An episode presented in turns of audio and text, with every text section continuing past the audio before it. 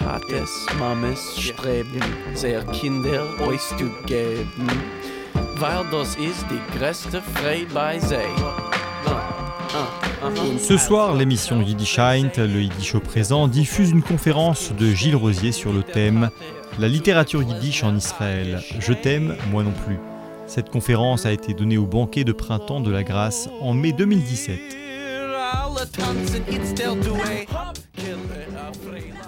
Commençons, je vais commencer par deux, trois notions générales qui vont revenir pour ceux, alors excusez ceux qui connaissent ça par cœur, mais il y a sans doute des personnes dans la salle qui ne le connaissent pas, parce que c'est des choses qui vont, qui vont revenir. Euh, déjà, on a parlé d'Alia euh, dans les rencontres précédentes. Je voudrais juste, euh, les, les aliotes, les aliyas, ce sont les vagues d'immigration euh, des Juifs en Palestine à partir de la fin du XIXe siècle. Donc on appelle première Aliyah à partir de 1880, une Aliyah, disons, plutôt romantique ou plutôt inspirée par le mouvement narodniki russe, c'est-à-dire de retour à la terre, mais sans, sans vrai engagement euh, politique. La deuxième Aliyah, qui a lieu dans les années, à partir de 1905 et de la révolution avortée de Russie, elle est une Aliyah profondément politique et socialiste, et c'est l'ALIA qui va donner les grands dirigeants de, de, la communauté juive de Palestine avant la création de, de l'État d'Israël, puis les premiers dirigeants de l'État d'Israël, avec c'est la, la, génération de Ben Gurion notamment. La troisième alia dans les années 1910 suit un petit peu la deuxième alia et c'est des personnes de même nature, mais qui à ce moment-là s'installent beaucoup et créent le mouvement des kibbutzim, des kibbutz et des communautés euh, agricoles. La quatrième alia dans les années 1920, c'est une alia, c'est le début de l'alia dite urbaine. C'est une alia de juifs polonais qui quittent la Pologne à cause de l'indépendance de la Pologne qui a été acquise après la Première Guerre mondiale et les premières mesures restrictives à l'égard des Juifs en Pologne. Et la cinquième alia, c'est une alia des années 1930 qui est une alia mélangée de Juifs euh, qui doivent fuir l'Allemagne puis l'Autriche et la continuation de l'alia des Juifs polonais donc mélangé. Tout ça pour vous dire que jusqu'à la fin des années 20, au début des années 30, la plupart de ces mouvements d'immigration vers la Palestine concernent des gens dont la langue maternelle, pas forcément la seule langue d'expression, mais en tout cas la langue maternelle est le yiddish. Euh, ce qui représente, euh, enfin voilà, donc c'est vraiment le corpus de ce que je veux vous raconter aujourd'hui. Ensuite, après la création de l'État d'Israël, il y a, euh, à la fin des années 40, puis durant les années 50, à la fois des juifs originaires d'Europe qui sont des rescapés du génocide, et à la fois, comme Moshe Sakal vous l'a raconté, des juifs originaires des pays arabes et des pays musulmans. Et enfin, euh, au début des années 70, puis au début des années 90, il y a deux vagues successives de juifs originaires d'Union soviétique. Et à nouveau, c'est des juifs qui, ont le yiddish comme langue importante, pas forcément comme langue maternelle, parce que le yiddish a commencé à se perdre aussi en Union soviétique, mais en tout cas en Union soviétique, le yiddish avait été considéré comme la langue officielle de la nationalité juive. Les Ukrainiens avaient l'ukrainien, les Arméniens avaient l'arménien, les Juifs étaient la seule nationalité sans territoire, euh, décrétée par Lénine au début des années 20, et la langue officielle des Juifs d'Union soviétique, c'était le yiddish, en tout cas la langue de culture. Enfin, dernière chose, euh, on va parler du vieux Yishuv et du nouveau Yishuv. Alors le vieux Yishuv, Yishuv ça veut dire euh, communauté, enfin c'est un, mot assez difficile, implantation euh, euh, en hébreu. Le vieux Yishuv, ce sont les juifs qui étaient en Palestine avant 1880. Il y avait notamment quatre villes qu'on appelle les quatre saintes communautés de Jérusalem, de Hébron, de Tibériade et de Safed, dans lesquelles il y avait des, populations juives. Et le nouveau Yishuv, c'est euh, toutes ces populations qui sont arrivées à partir de 1880 et qui étaient, en termes d'inspiration, fondamentalement différentes du vieux Yishuv, et surtout des gens qui n'avaient pas plusieurs générations de présence euh, sur place. Le, vieux Yishuv, euh, la, la, grande constitution, c'était le XVIIIe siècle. Il y avait des juifs avant, mais principalement à partir du XVIIIe siècle. Euh, euh, alors, un petit détour avant d'arriver vraiment en Palestine, un petit détour sur qu'est-ce que le monde yiddish et qu'est-ce que la matrice, où se trouve la matrice du yiddish. La matrice du yiddish, on peut se référer à cet égard à un livre de Rachel Hertel qui s'appelle Le Shtetl, la bourgade juive de Pologne, la matrice du yiddish, c'est vraiment le shtetl, c'est-à-dire la bourgade. Quand on dit bourgade juive de Pologne, c'est souvent des bourgades, tout un réseau de milliers de bourgades dans tout l'ancien, empire tsariste et même un peu plus largement que ça, euh, qui, quand je parle de réseau, c'était des, des, bourgades qui étaient en réseau les unes avec les autres, parce que vous savez, les juifs ont toujours eu la bougeotte, et, et qui avaient créé sur la moitié du territoire de l'Europe une culture très singulière, sans, État, mais une culture extrêmement vivante. Et donc le yiddish s'est développé et s'est épanoui dans ces petites bourgades et après, au XIXe siècle, avec euh, l'urbanisation, dans un certain nombre de, grandes villes qui, qui, ont réuni les juifs des bourgades, enfin qui n'ont pas tous quitté les bourgades, mais qui ont commencé à affluer vers les grandes villes, comme dans tous les pays où il y a eu un phénomène d'urbanisation. Et donc, euh, de sorte qu'entre les deux guerres, il y avait, et à partir de 1880, pardon, il y a eu une grande vague d'émigration des Juifs d'Europe orientale du fait de crise économique et d'une politique antisémite de la part de du, pouvoir tsariste, qui a fait aller de nombreuses vagues d'émigration, notamment vers les États-Unis, mais aussi vers l'Europe occidentale, la France, l'Allemagne, la Belgique, la Hollande, l'Amérique du Sud et l'Amérique latine, puis l'Australie et l'Afrique du Sud, et la Palestine. de sorte qu'entre les deux guerres, en fait, ce qu'on appelle le Yiddishland n'est plus euh, cantonné à l'Europe orientale, mais il y a trois centres à peu près de même, euh, de même euh, importance démographique.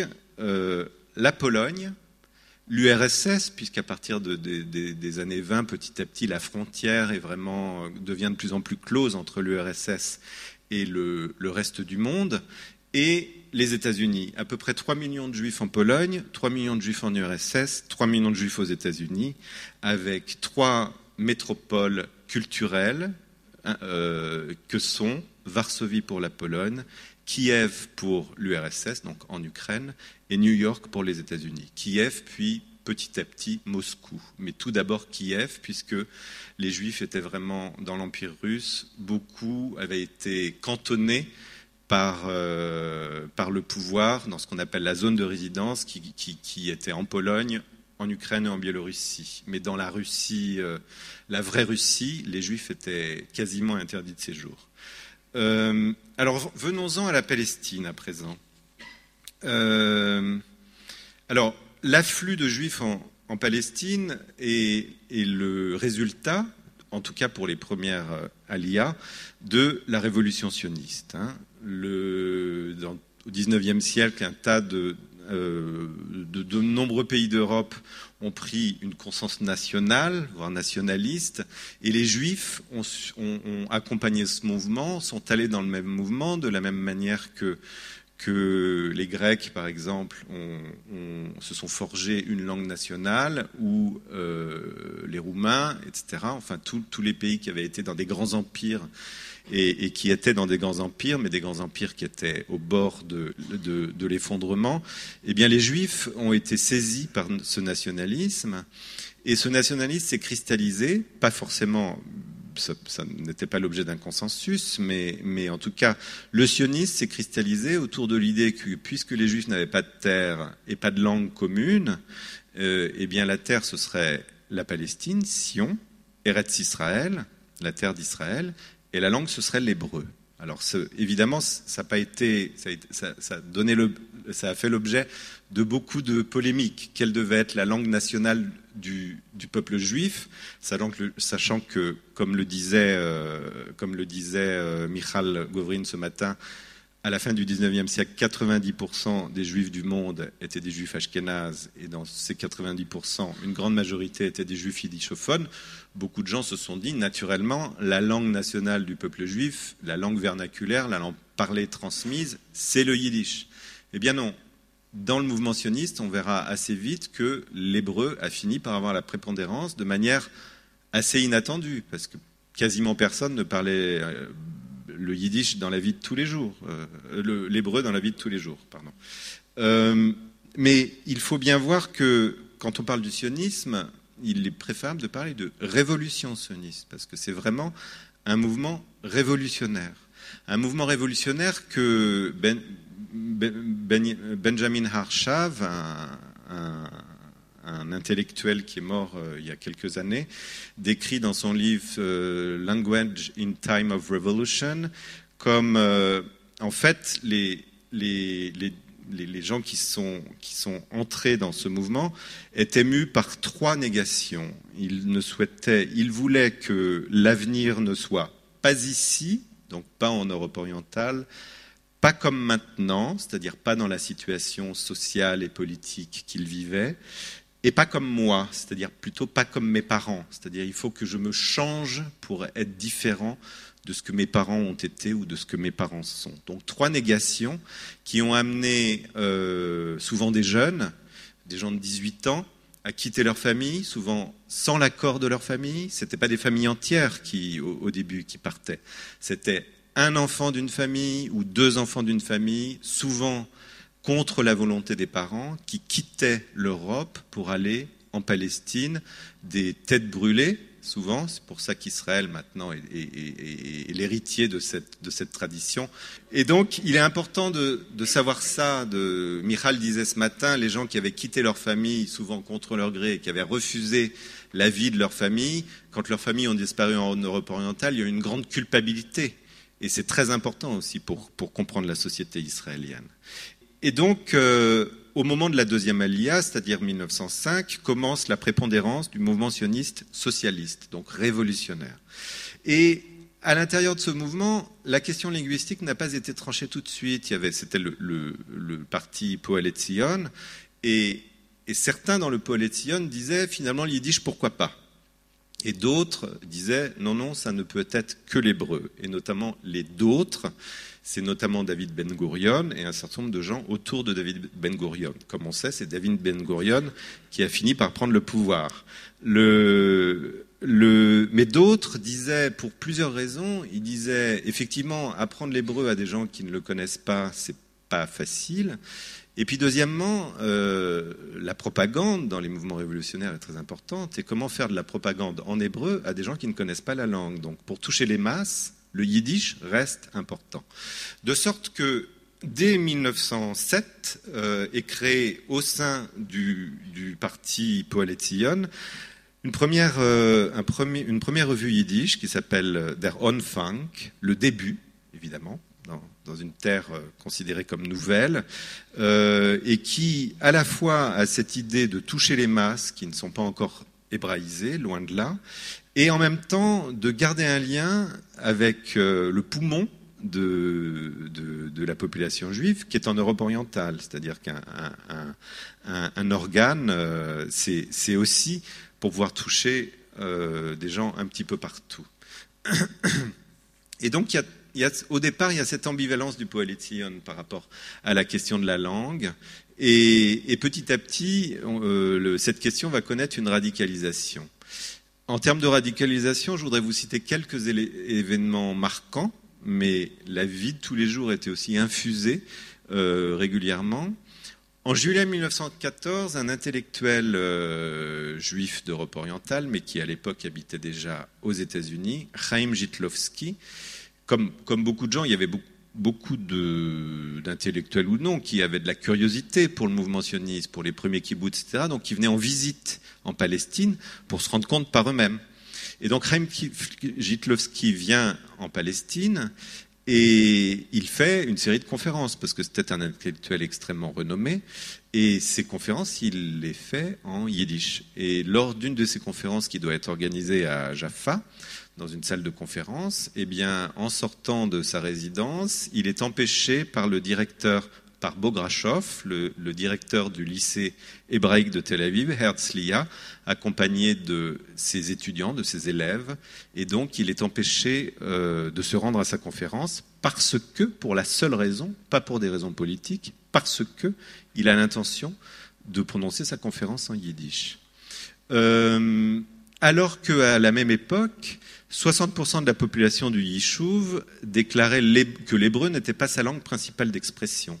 Et ces 60% étaient répartis entre 70% des parents et 30% des enfants. C'est-à-dire qu'on voit déjà que à la génération d'après, l'hébreu commence à, infuser dans la population.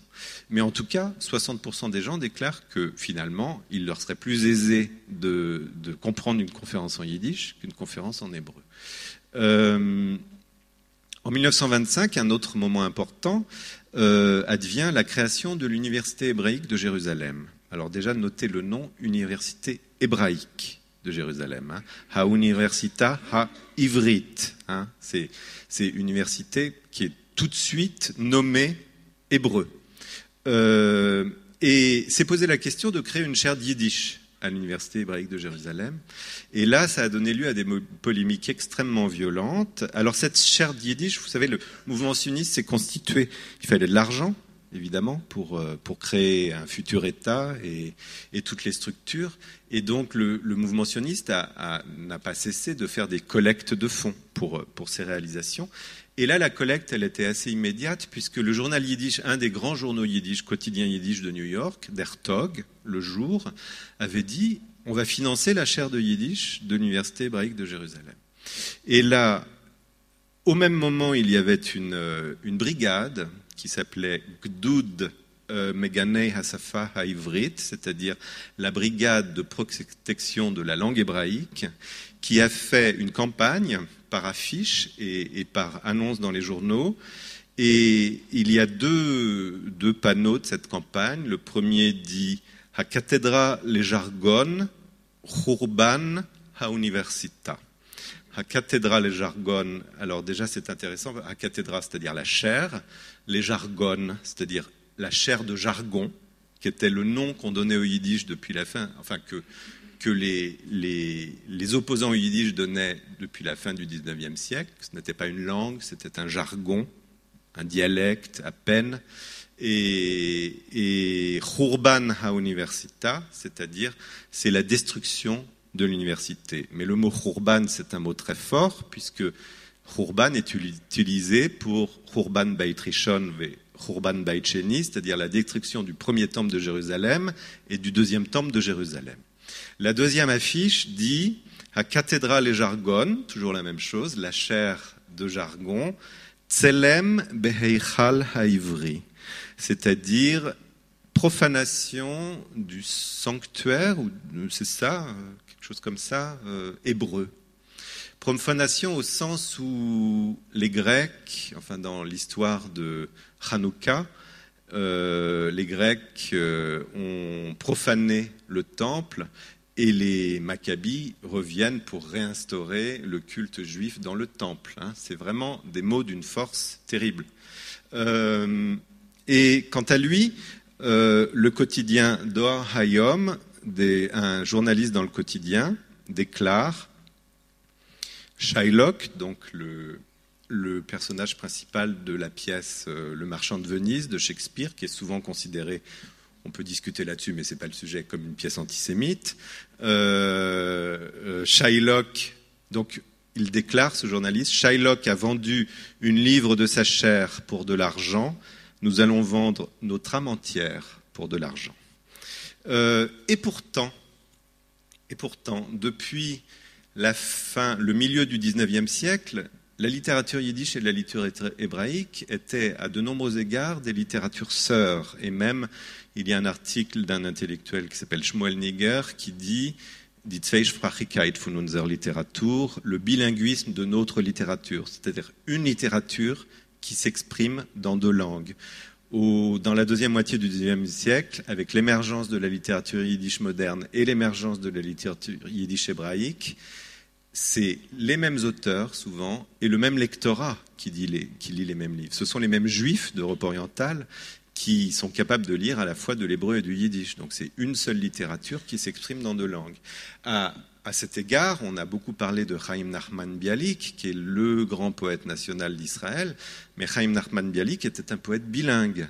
Il a écrit plus en hébreu qu'en yiddish, mais son génie littéraire s'est exprimé aussi bien et avec la même qualité en hébreu et en yiddish. Euh, et jusqu'à jusqu'aux écrivains nés dans les années 1890-1900, grosso modo, hein, bon, il y a des exceptions évidemment, mais grosso modo, eh bien, la plupart des écrivains sont bilingues. Il y a, un écrivain qu'on n'a pas tellement nommé pendant ces rencontres, qui est Mendele Mocher euh, Sfarim. En hébreu, on dit Mendele Mocher Sfarim, et en, yiddish, on dit Mendele Mocher Sforim. C'est une question d'accentuation. C'est un écrivain qui a écrit dans les deux langues et qui est considéré comme un classique de la littérature, à la fois dans la littérature hébraïque et la littérature yiddish. Donc jusqu'à donc jusqu'à ces écrivains nés dans les années 1890, c'est-à-dire des écrivains qui sont arrivés à maturité 20, 30 ans après, c'est-à-dire jusque dans les années 1920, il est beaucoup question d'une seule littérature qui s'exprime dans les deux langues. Donc en fait, ce, cette opposition est extrêmement surprenante, parce que pourquoi réduire à une seule langue?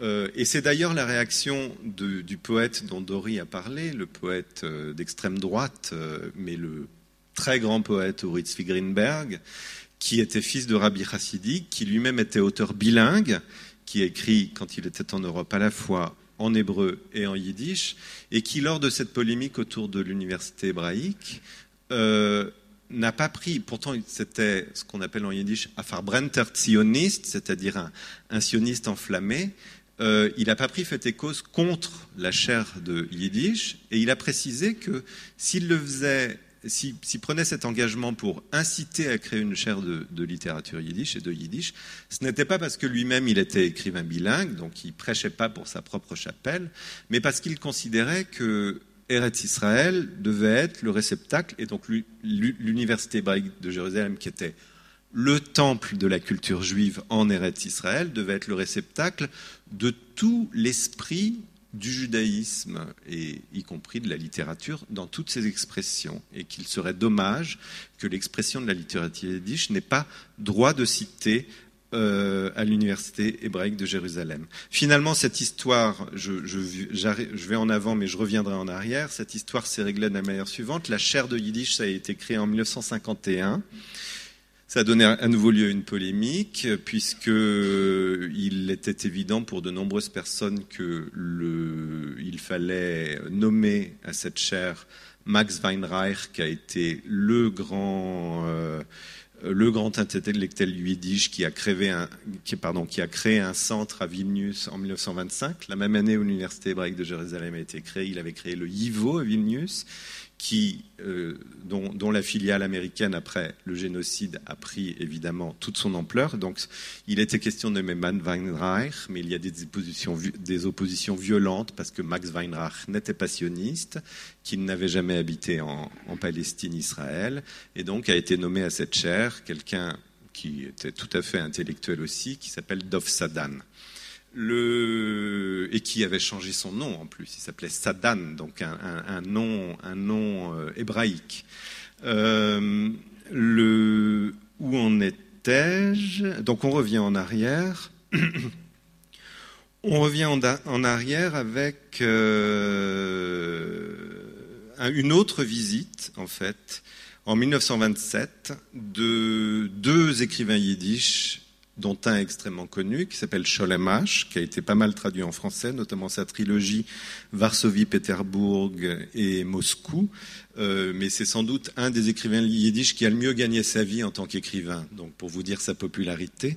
Et un deuxième, un petit peu moins connu, mais célèbre de son temps, Peretz Hirschbein, donc qui viennent des États-Unis en visite. Et là, il s'exprime en yiddish dans la rencontre. Et Bialik, Chaim Nachman Bialik, le poète national, euh, participe à cette rencontre et à un moment parle du yiddish et de l'hébreu en disant que le yiddish, les relations entre le yiddish et l'hébreu, c'est zivug min hashamaim. Alors zivug min hashamaim, c'est une tradition, une légende juive, enfin une tradition juive, qui dit qu'en fait les couples sont créés dans le ciel par Dieu et que donc tout, toute la vie, ce n'est pas d'économiser ses paroles comme disait Valérie, enfin c'est une autre légende, mais, mais toute, toute la vie consiste à rencontrer sur terre celui ou celle avec lequel l'union a été scellée dans le ciel. Donc zivug, le couple fait dans les cieux. Donc le yiddish et l'hébreu, c'est un couple fait dans les cieux. Et cette, expression de la part du grand poète national hébraïque a donné, a donné euh, lieu à des réactions très violentes de gens qui ne comprenaient pas comment le poète hébraïque national pouvait dire une chose pareille. Le Euh, voilà, donc quelques exemples de. Alors là, on va, on va donner un petit peu de chair à cette, euh, cette situation. On peut comprendre que dans cette situation, les grands écrivains yiddish n'aient pas été tellement attirés par la Palestine. Alors qu'au même moment, il y avait New York, il y avait Varsovie, euh, et au début des années 20, il y avait l'attirance de l'Union soviétique qui proposait des statuts aux écrivains yiddish. C'est-à-dire que les écrivains yiddish en Union soviétique, je vous parle du début des années 20, hein, je ne vous parle pas des années 40 euh, ou 50. Il, euh, le, les juifs avaient été considérés comme une des nationalités de l'Union soviétique, le yiddish comme langue officielle, et donc les écrivains, comme dans tout pays euh, centralisateur, pouvaient avoir un salaire, on créait des revues, leurs œuvres étaient écrite en yiddish et traduite immédiatement en ukrainien, en, russe, etc., et diffusée à des milliers d'exemplaires dans toutes les bibliothèques de toute l'Union soviétique. Donc c'était un lieu qui était très attirant, notamment pour les écrivains yiddish de Pologne, dans un pays, la Pologne, où les gens commençaient à se demander s'il était bon de rester dans ce pays. Et c'est là où on, va, faire un petit détour par des parcours personnels. Je vais me permettre de citer quelque, chose que j'ai évoqué dans un roman que j'ai publié il y a quelques années euh, et qui raconte la vie de trois écrivains yiddish de Pologne, Uritz Greenberg, dont j'ai déjà parlé, qui, ces trois écrivains qui se rencontrent à Varsovie en 1920, qui, créent des revues ensemble de, entre 20 et 22 à Varsovie, qui font la bombe ensemble à Varsovie, des écrivains d'avant-garde. Et en 1923, Uritz Greenberg part en Palestine en 1923, un tout petit peu, quelques semaines avant Henri Ziegenberg, Peretz Markish euh, va en Palestine, repart très vite et s'installe en Union soviétique en 1925. Il sera assassiné en 1952 sur ordre de Staline, après, à la fin des années 30, avoir obtenu le prix Lénine, l'ordre Lénine, ce qui était un ordre extrêmement prestigieux, pour vous dire la schizophrénie du pouvoir soviétique. Euh, et le troisième, Melachavitch, qui, qui lui reste en Pologne un petit peu plus longtemps, euh, devient le secrétaire de l'Union des écrivains et journalistes juifs de Varsovie, qui était un lieu extrêmement intellectuel et un lieu de diffusion culturelle pour toute la Pologne extrêmement important. Et dans les années 30, il euh, se fait embaucher comme schnorrer, c'est-à-dire quémandeur, euh, par euh, les écoles yiddish, le mouvement des écoles yiddish de Pologne, pour aller faire le tour des communautés juives du monde, là où les gens avaient de l'argent. Donc il part en Australie, en Amérique du Sud, etc., en disant donnez-nous des sous pour les écoles yiddish de Pologne. Puis finalement arrive la guerre et en 1941, il ne revient pas en Pologne et il s'installe à Montréal. Donc par, ces trois figures, ça me permettait dans ce roman de décrire la trajectoire de trois, de, décrire la diaspora des Juifs de Pologne entre les deux guerres. Mais on va s'arrêter à l'année 1923 et un échange de lettres entre ces trois écrivains. Alors un échange de lettres que j'ai trouvé dans leurs archives, qui se trouve à, la Bibliothèque nationale d'Israël. Alors je dois vous faire un aveu, c'est que je ne me souviens plus quelles sont les, lettres réelles et les lettres que j'ai inventées parce que des fois j'ai inventé certaines lettres. C'est un roman, hein. euh, mais je crois que celles-ci, elles sont réelles à quelques petits caviardages près. Mais euh, en, tout cas, si elles ne l'étaient pas, euh, elles ont un sens. Enfin, elles, ne sortent pas de nulle part. Donc, c'est euh, Greenberg qui écrit en 1923. À Peretz Markish, à l'Union des écrivains, et donc Uritz Greenberg vient d'arriver en Palestine, à Jaffa. À Peretz Markish, auprès de l'Union des écrivains et des journalistes juifs de Varsovie, Tlomatsket 13, Warszava, Polonia. Frères, que s'est-il passé? Nous devions nous retrouver et construire ensemble la culture juive moderne. Pourquoi m'as-tu abandonné? Awitzi Greenberg, auprès de la rédaction de Kuntras, Jaffa, Tel Aviv, Palestine. Frères, je suis venu, j'ai vu, et je n'ai pas pu. Je n'ai qu'un pays, la langue yiddish, et nos frères de Palestine n'en ont que pour l'hébreu. Je ne sais plus, j'ai vu Berlin, Londres, Paris, que pourrais-je y faire? Chagall a de la chance, sa peinture se lit dans toutes les langues. Mais à Paris, je serais un écrivain de seconde zone et je veux rester ce que j'ai toujours été, le premier. Bien sûr, la situation est difficile à Varsovie. Nos juifs ne t'intéressent pas à la nouvelle poésie, mais peut-être qu'à l'avenir, les choses s'amélioreront. Nous avons un nouveau projet, un magazine littéraire, un hebdomadaire. Un nom a été trouvé, Literarische Blätter, feuillet littéraire. Et un mécène aussi, un homme toujours prêt à perdre son argent dans de grandes aventures. Quand la situation économique sera meilleure en Union soviétique, Peut-être y aura-t-il quelque chose à y faire. J'aurais voulu que nous soyons les premiers ensemble, mais je ne peux pas laisser la langue des bourgades juives, même au profit de celle des prophètes, qui est aussi notre langue, mais qui jamais ne pourra exhaler l'odeur de la terre noire de ma et des étangs de ta Galicie, et que je ne maîtrise pas aussi bien que toi. Je ne descends pas de Rebbe Israël de Rougine, je suis le fils d'un petit mélamètre de Stettel. Toi à Jérusalem, moi dans la Jérusalem de Pologne, nous construirons la culture juive moderne en communion, car je suis ton frère, à jamais. À Peretz Markish, auprès de Lyon, des écrivains et des journalistes juifs de Varsovie, Klomacka 13, Warszawa, Polonia. Mon petit Peretz, tu me parles de l'Union soviétique, mais vois comment on y persécute les écrivains hébraïques. Le grand Bialik a dû se sauver. Bien sûr, on y fait mine de promouvoir le yiddish, mais quel yiddish? Crois-tu Crois-tu que tu pourrais encore écrire ton monceau dans la Kiev nouvelle? N'oublie pas que tu en es parti un jour. La situation n'est plus la même qu'en 1919. Les premiers temps de la Révolution laissaient les plus grands espoirs, mais à présent, les partis doivent se soumettre ou se démettre. Tous nos juifs qui se disent progressistes n'ont parcouru que des extraits de Marx et de Lénine. Moi, j'ai tout lu, et je ne vois pas comment une société radieuse peut émerger de tant de ressentiments. Prends garde à toi, je t'aime, et seul l'amour pourra sauver le monde. Ton Uritzvi. Ensuite, lorsqu'il écrit à Meller, le ton d'Uritzvi est moins tendre. Tel Aviv, le 18 octobre 1924. Mon petit Ravitch, par quoi commencer? Je comprends que tu m'en veux, mais j'ai de quoi être en colère car je lis votre dernier bébé, les feuillets littéraires, et je réalise que le front que nous avions constitué contre les impotents spirituels de notre République des lettres est rompu. Horitzi Greenberg est peut-être une personnalité un peu euh, agressive. Toi et Markish êtes à présent dans le camp d'Aaron Zeitlin. Quelle tristesse et malheur à vous. Quand je lis ce que vous écrivez, je me dis que vous marchez sur la tête, vous peignez les nuages, vous n'avez pas de maison. J'ai une terre sainte semée de villages juifs, de routes juives et tout ce que l'on peut voir là-bas, en Pologne, chez les Goyim. Nous avons notre propre lumière électrique. J'ai plaisir à regarder la pluie tomber, car nous portons tous sur nos épaules cette terre que nous avons ensemencée.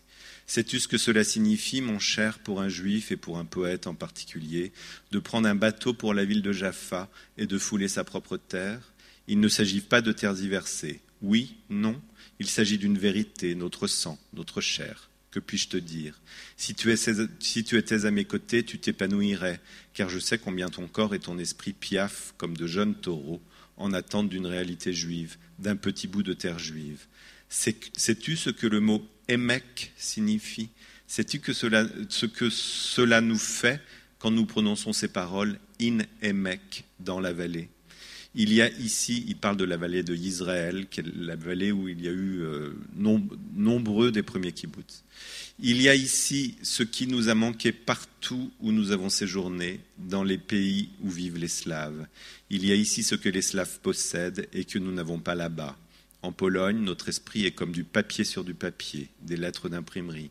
Ici, la terre et l'esprit. Fais tout ce que tu peux pour venir, tel que je te connais, tu aimeras la terre d'Israël.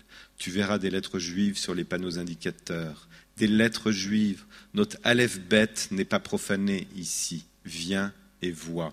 Ne reste pas en Pologne à écrire tes blasphèmes. Nous ne pourrons pas rester en Pologne. C'est impossible. La Pologne sera notre Golgotha.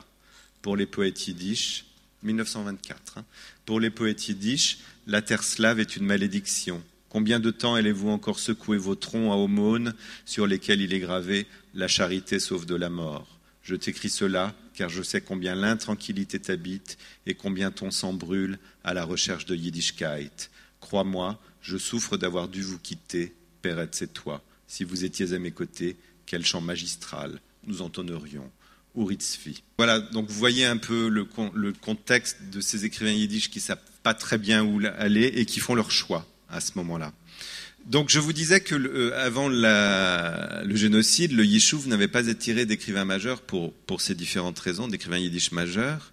Euh, néanmoins, il y a quelques écrivains sionistes, comme Moritz Greenberg, enfin, c'est un, des plus grands qui, qui ait pu s'installer à ce moment-là, mais à partir du moment où il s'installe en Palestine, il n'écrit plus en yiddish, jusqu'au milieu des années 50, où il écrit à nouveau quelques poèmes qui sont inspirés par la disparition de ses parents pendant le génocide, ses parents qui étaient restés à Lemberg, en Galicie, et ça lui inspire quelques magnifiques poèmes en yiddish, mais entre 1923 et 1954, je crois, il n'écrit pas, enfin il ne publie pas une ligne en yiddish. Euh, donc parmi les, malgré tout, parmi les poètes, les, les écrivains qui s'installent, il y en a quelques-uns qui s'installent en, en Palestine à ce moment-là. Euh, je voudrais citer et lire des vers de Yosef Papiernikov. Oh là là, mais j'ai... Le temps est passé. Euh, euh, Yosef Papiernikov, qui est né en 1897 à Varsovie, qui est mort en 1993 en Israël et qui est arrivé en Palestine en 1924. Il écrit ce poème, donc on est dans les années 20. Soll sein, ich boi in der Luft meine Schlösser, soll sein, als mein Gott ist im Ganzen nicht da. In Träumen ist mir heller, in Träumen ist mir besser, in Cholem der Himmel ist bläuer von Blau. Soll sein, ich will kein Mal zum Ziel nicht erlangen, soll sein, als mein Schiff wird nicht kommen zum Breg, mir geht nicht in dem, ich soll haben der Gangen, mir geht nur in Gang auf a sonnigen Weg. En français, ça donne dans une traduction très libre de ma part et soyez très indulgents parce que je l'ai faite rapidement. Il se peut que je bâtisse des châteaux en Espagne, il se peut que mon Dieu n'existe pas. Mon rêve est plus clair, mon rêve est bien mieux. En songe, le ciel est plus bleu que bleu. Il se peut que je n'attienne jamais mon but, il se peut que ma barque n'arrive pas à son port. Peu m'importe que je n'y parvienne pas, seul m'importe de cheminer sur une route ensoleillée. Donc on voit en yiddish l'idée de l'engagement politique et de l'idée que c'est l'engagement qui compte dans, à un moment où on ne sait pas encore si l'État d'Israël va pouvoir être créé, ou pas. Euh. Alors, faut que j'arrête maintenant ou je peux continuer? Je peux continuer? Non. Euh, on m'avait dit 50 euh, minutes, donc je suis très angoissé. Et néanmoins, on constate dans l'essence de la littérature yiddish, mes prédécesseurs vous ont raconté combien jusqu'aux années 60 et 70, la littérature hébraïque était un petit peu corsetée par l'idée d'être une littérature nationale, l'idée d'être au service d'un objectif idéologique. Pour la littérature yiddish en Israël, c'est pas du tout le cas, parce qu'en fait, la littérature yiddish en Israël souffre du fait qu'il y a très peu d'organes pour s'exprimer, très peu d'impressions. Euh, et donc, euh, les écrivains qui sont installés en Palestine, pardon, pas en Israël, on est encore dans les années 30, euh, eh bien, ils publient dans, dans les revues, dans les journaux, dans les maisons d'édition qui se trouvent, qui se trouvent ailleurs qu'en Palestine. Et donc, cette, de toute façon, comme il y a une espèce de diktat contre la littérature yiddish, c'est toujours pareil. Dans les marges, euh, si euh, la psychanalyse a été suivie par les juifs au départ parce que les juifs étaient les laissés pour compte de leur société, si euh, le milieu homosexuel au moment où il était extrêmement opprimé a donné lieu à beaucoup de créativité, c'est parce que quand on est dans les marges, eh bien on a finalement une grande liberté. Eh bien la littérature yiddish en Palestine à l'époque, c'est ça, c'est une liberté d'écrire ce qu'on veut parce qu'on n'est pas sous le regard du pouvoir. Le alors, jusqu'au génocide, il y a très peu de publications. De 1928 à 1939, il y en a 19 qui sont très fines. Et ce qui est intéressant, c'est le nom de ces revues. Leur nom, c'est Eins, Zwei, Drei, Vier. 1, 2, 3, 4. Il y en a même une qui s'appelle Entre 2 et 3, Zwischen zwei und drei. Ou alors d'autres qui s'appellent Mai, mai ou October, octobre. Alors qu'à la même époque, dans d'autres pays, il y avait Unser Stimme, notre voix, Unser Kampf, etc. Toujours des choses très collectives. Ou alors In sich, à l'intérieur de soi, Die Junge, les jeunes. Là, on essaye d'être le plus transparent possible. Euh, néanmoins, de 1934 à 1955 paraît un, hebdomadaire très, très fin, mais quand même hebdomadaire, euh, qui s'appelle Naivelt, le Nouveau Monde. Euh, après advient le génocide, cette, cette, chose qui a quasiment éradiqué le judaïsme d'Europe, et la situation change totalement. Malgré tout, en 1942, je crois, je ne sais plus si c'est 40, enfin à peu près dans ces eaux-là, une rescapée du ghetto de Vilno et une combattante du ghetto de Vilno parvient en Palestine et est reçue par Ben Gurion et elle veut Ben Gurion lui demande de témoigner sur ce qui se passe dans le ghetto de Vilno.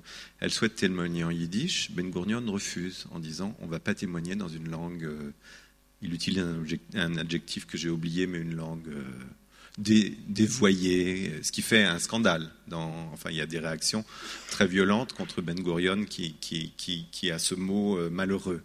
Euh, et euh, donc, alors après la Seconde Guerre mondiale et le génocide, arrivent de nombreux réfugiés de, de, de, Pologne, enfin d'Europe orientale, et arrive avec eux en 1947 un grand poète et un grand héros du ghetto de Vilno, dont on a déjà parlé avec Dori hier, qui est Avrom Sutskever. Et Avrom Sutskever va, changer totalement la situation, c'est-à-dire la créativité yiddish euh, en, Israël. Euh, donc il est né en 1913, il est mort en 1910, donc euh, en 2010, pardon, une grande longévité. Il crée en 1949 une revue qui sera une des grandes revues, il y en a trois dans, deux ou trois dans le monde, mais une des grandes revues littéraires yiddish de l'après-guerre, qui s'appelle Die Golden Kate, la, chaîne d'or. Donc l'idée de, tradition, hein, la chaîne.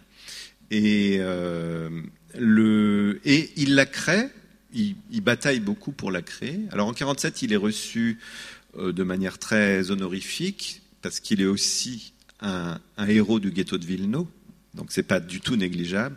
Il a été, il a porté témoignage. Euh, L'Union soviétique lui a demandé de porter témoignage sur le ghetto de Vilno au procès de Nuremberg. Donc il est auréolé de tous ses actes d'héroïsme. Et il est reçu par l'intelligentsia, les, écrivains hébraïques, euh, avec les honneurs. Et puis quand il dit bah, je vais créer une revue yiddish euh, en Israël, là, moins drôle. Et il bataille beaucoup et en 1949, néanmoins, il arrive toujours avec cette ambivalence, malgré tout, du, des socialistes, euh, des sionistes socialistes.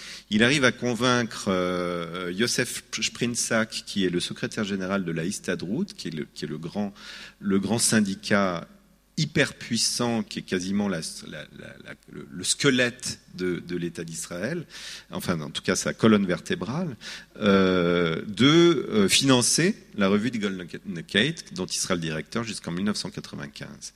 Mais alors, la, sortie du premier numéro de Die Golden Kate donne lieu à des, à des discussions homériques alors déjà, la constitution du premier numéro, c'est à la fois des écrivains yiddish qui sont déjà présents dans le pays depuis longtemps, comme Yosef Papiernikov, que j'ai cité, ou d'autres, et puis des, nouveaux arrivés, des rescapés de, Pologne et de Russie, et également des grands écrivains yiddish des États-Unis notamment, euh, ou d'ailleurs, ou d'Amérique du Sud.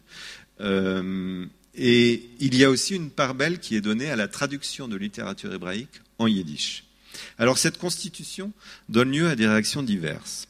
La première réaction d'un intellectuel hébraïque, donc, dit, je cite, La voix poétique d'Eretz Israël n'est pas audible en yiddish. Le yiddish n'est pas enraciné dans la terre et ne se possède pas de branches. Les poèmes hébraïques traduits dans Die Golden Kate ne restituent pas l'odeur de la terre d'Israël. A contrario, il y a Shmuel Niger, que j'ai cité tout à l'heure, qui avait écrit cet article, Le bilinguisme de notre littérature 40 ans avant, qui est toujours vivant, enfin à l'époque qui est toujours vivant, euh, publie dans Die Zukunft, une revue, une très bonne revue euh, littéraire et intellectuelle de New York. Lui habite New York également. Il est d'ailleurs rédacteur de Die Zukunft à l'époque, je crois. Euh, et il a donné une contribution pour le premier numéro de Die Golden Kate qui a été coupé en deux. Non pas euh, sur le désir d'avoir Sutzkever, mais sur des pressions de la Euh, et donc, il est outré par le fait qu'on lui ait un peu coupé la voix. Euh, et, finalement, on, a, supprimé les, passages les, moins idéologiques ou les plus idéologiques de son article. Et il s'exprime choqué que l'on utilise Die Golden Kate comme outil de propagande pour Israël et la culture hébraïque. Néanmoins, Die Golden magnifiquement rédigé par Sutzkever, qui se fait des ennemis parce qu'il commence à faire un travail d'editing, de rédaction des grands écrivains yiddish du monde. Et, donc il leur dit, euh, en gros, euh, bah, c'est très bien votre texte, mais on va le réécrire un petit peu. Donc parfois ça ne plaît pas beaucoup, mais en tout cas ça a été un rédacteur extraordinaire. Il a fait naître des nouvelles voix également. Et ça a été un lien très important entre Israël et, le monde yiddishophone de la diaspora, cette revue, qui, s'est arrêtée en 1995. Euh, et petit à petit, la part de traduction de la littérature hébraïque décline, parce que finalement, Israël pas très intéressé par ça. Et puis les juifs de diaspora, ce qu'ils veulent, c'est de la littérature yiddish, euh, enfin de, de, des écrivains qu'ils connaissent, enfin euh, écrite, euh, écrite dans, dans, la langue d'origine. Voilà. Et dans les années 50, Avram Sutzkever suscite un mouvement littéraire qui s'appelle Young Israël, Jeune Israël, avec que uniquement des, des écrivains qui, qui, sont qui, des jeunes écrivains qui viennent soit d'Europe, soit y compris des États-Unis, et qui publiera trois, numéros, trois almanachs en 1954, 56 et 57. Euh, je voudrais terminer euh, par, euh, je terminerai par deux lectures de Sutzkever, parce que c'est un tellement grand écrivain que ce serait dommage de vous priver de sa voix. Euh, je voudrais juste dire avant, avant ces lectures que je vous ai parlé de, de l'arrivée des Juifs du non soviétique dans les années 70 puis 90. Ça a revivifié la littérature yiddish en Israël. À partir des années 60, après un blackout complet en 1952 du pouvoir soviétique, à partir de 1962 a été créée une revue qui s'appelait Sovjetisch Heimland, la patrie soviétique, qui a été une revue importante pour les Juifs du non soviétique et qui avait notamment un, atelier de création littéraire où des gens de ma génération ou de 10 ans de plus que moi ont pu apprendre à écrire, euh, à se former à l'écriture en yiddish. Et donc ces, ces personnes euh, arrivent dans les années 90 et revivifient la littérature yiddish en Israël. Et avant cela, dans les années 70, arrive un, écrivain qui s'appelle Yosef Kerler, qui est passé par le goulag euh, et qui donc fait partie des, premiers refusniks arrivés en, Israël dans les années 70 et qui crée une revue qui s'appelle le Yerushalaymer Almanach, l'Almanach de Jérusalem, et dans lequel il donne la voix aussi à beaucoup d'écrivains venus de l'Union soviétique ou venus de Pologne dans les années 50, 60, 70. Le, donc nous, nous finirons. Euh, nous finirons la lecture par, euh, ce, moment par quelques lectures d'Avram Sutzkever. Euh, et j'ai encore une chose à dire, je m'en excuse déjà. Euh, de nos jours en Israël, en fait, euh, quand vous discutez avec les gens dans la rue, la langue, ce qu'on a parlé du vieux Yishuv, hein, qui était de, des, communautés religieuses, qui n'étaient pas encore qui n'avaient pas encore accédé à la modernité à la fin du 19e siècle. Et, en fait, les, héritiers symboliques, si ce n'est génétique, mais en tout cas symboliques de ce vieux Yishuv, ce sont d'une certaine manière les ultra-orthodoxes d'Israël. Hein C'est-à-dire des gens qui disent, nous, on n'est pas en Israël parce qu'on est sioniste, on est en Israël parce qu'on est là. Et on pourrait être à New York, ou, euh, mais bon, euh, nos grands-parents étaient là, on est là. Euh, et et en fait, quand on dit yiddish en Israël de nos jours, il y a beaucoup de gens qui disent Ah, c'est la langue des Haredim. des ultra-orthodoxes. Donc, comme il y a des gros conflits politiques entre les ultra-orthodoxes et, la majorité, euh, le consensus israélien, comme on l'appelle, eh bien, le yiddish est beaucoup catalogué comme la langue des ultra-orthodoxes, donc une langue à laquelle on ne veut pas tellement toucher. Mais ce que je voulais dire euh, avant cette lecture, c'est que dans une conversation avec Michal Govrin hier, Michal me disait qu'elle avait appris le yiddish euh, tardivement, et elle m'a dit à un moment donné, j'ai eu la sensation que je ne pouvais pas écrire vraiment en hébreu si je n'apprenais pas le yiddish. C'est aussi ce que dit euh, Aaron Appelfeld. Aaron Appelfeld, quand il arrive en Israël, il ne connaît pas l'hébreu, hein, mais il veut devenir écrivain et il raconte que, euh, eh bien, il a eu la sensation que pour pouvoir devenir écrivain hébraïque, il faut qu'il connaisse le yiddish et qui connaissent les textes, euh, le Tanakh, enfin la Bible, le Talmud, etc. Donc il est passé par cet apprentissage pour pouvoir devenir un écrivain hébraïque. Et euh, ce que Michal disait m'a fait écho de l'écrivaine Rachel Shalita, qu'on a publié aux éditions de l'Antilope, on a publié son premier roman il y a un an et demi. Quand on s'est rencontré avec Rachel, elle m'a demandé ce que je faisais. je venais comme éditeur, mais du coup, elle découvre que j'ai été pendant 20 ans le directeur de la Maison de la Culture Yiddish. Et ça lui a déclenché quelque chose. Et maintenant, elle, c'est une des plus grosses ferventes, de, grandes ferventes de, la, de Bet Shalom Alechem à Tel Aviv, qui est l'équivalent de la Maison de la Culture Yiddish de Paris pour Tel Aviv. Et elle suit tous les cours de tout le monde, etc. Et elle dit la même chose. Elle dit je ne peux pas continuer à écrire en hébreu si je ne connais pas le yiddish. Donc c'est une chose que je trouve très intéressante.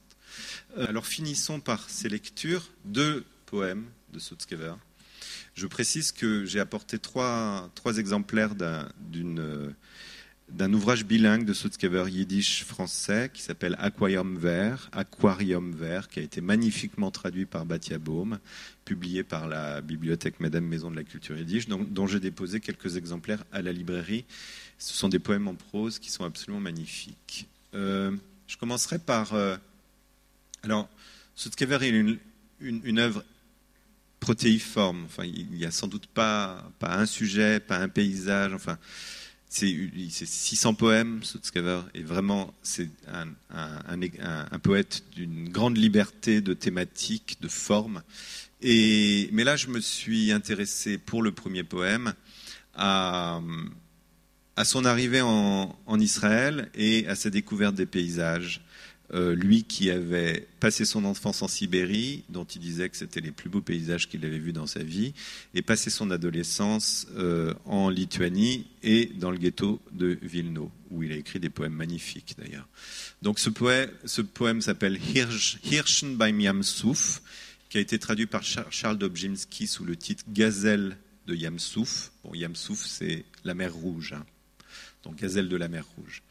Der Sonnenvergang hat sich verrakschend mit Hose zu bleiben in Jamsuf bei Nacht, wenn es kommen zum Palaz von Wasser die unschuldig Rose, die edle Hirschen zu stillen dem Gummen. Sie losen die seidene Schottens beim Borten und lecken in Jamsuf die Ringen von Kilkeit, mit fiedlene Penne mehr lange und dorten geschieht die Verknassung bei sei mit der Stillkeit.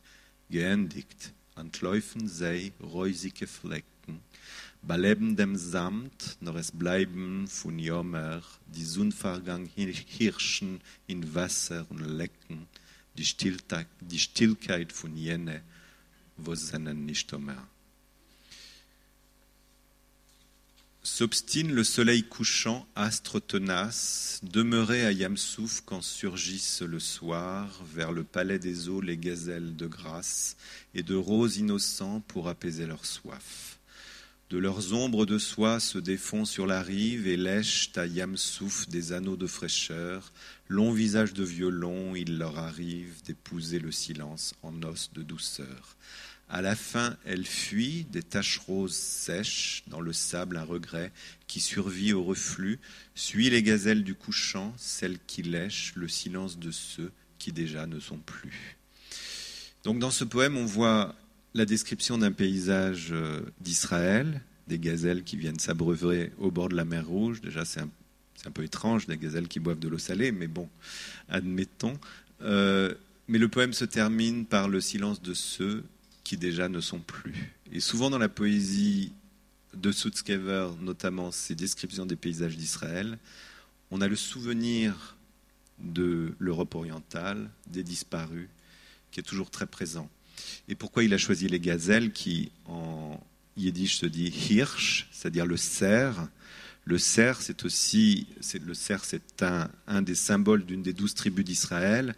Et donc, les synagogues d'Europe orientale, souvent, comme la représentation n'est pas toujours évidente dans le judaïsme, la représentation de visage humain, eh bien, il y avait souvent des animaux et, souvent les animaux qui sont les symboles des douze tribus d'Israël contre les murs des synagogues. Donc c'est Hirschen, que Charles Dobzinski a traduit par gazelle, puisqu'en en Israël ce sont des gazelles, ce sont les cerfs d'Europe orientale, des paysages d'Europe orientale et des synagogues d'Europe orientale aussi. Et enfin, je finirai par un poème, parce que Sutzkever a fait des voyages en Afrique qui l'ont beaucoup inspiré aussi un poème où il décrit des éléphants à la baignade. Des éléphants la nuit, comme des esprits pesants venus se baigner à la file dans le fleuve, ils ne sont pas éléphants, mais emportent le masque. Moi, le chasseur de nuit, j'ai vu les antilopes devenir antilopes. Un soir, tapis dans les herbes, j'ai vu sept éléphants lunaires s'approcher du bord. Tous ont un instant surveillé que personne ne les voyait avant de tomber leur masque d'éléphant. Ils ôtèrent leurs oreilles, leurs défenses, leurs trompes, et sept vierges se révélèrent. Sept vierges fendent l'eau de leur poitrine. Elles se courbent, réfractées, tentatrices, et elles nagent, elles s'éloignent. Je le savais. Elles nageraient bientôt à rebours et remettraient leurs oreilles, leurs trompes, pour redevenir éléphants. Alors, dans le silence du serpent, j'ai rampé jusqu'au masque, j'en ai emporté un et je suis retourné me cacher. Et quand les sept vierges enrobées de perles ont revêtu leurs robes d'éléphante couleur, il manqua un masque, transi, une est restée nue sur un rocher, seule, sans étreinte, sans caresse. Et moi, le chasseur, j'ai pris pour femme cette vierge démasquée. Tates, Mames streben, sehr Kinder euch zu geben, weil das ist die größte Freude bei sich. Und als Gott helft, sie sehen unter der Gruppe das Kind stehen, geht der Tate zu der Klezmer a geschrei.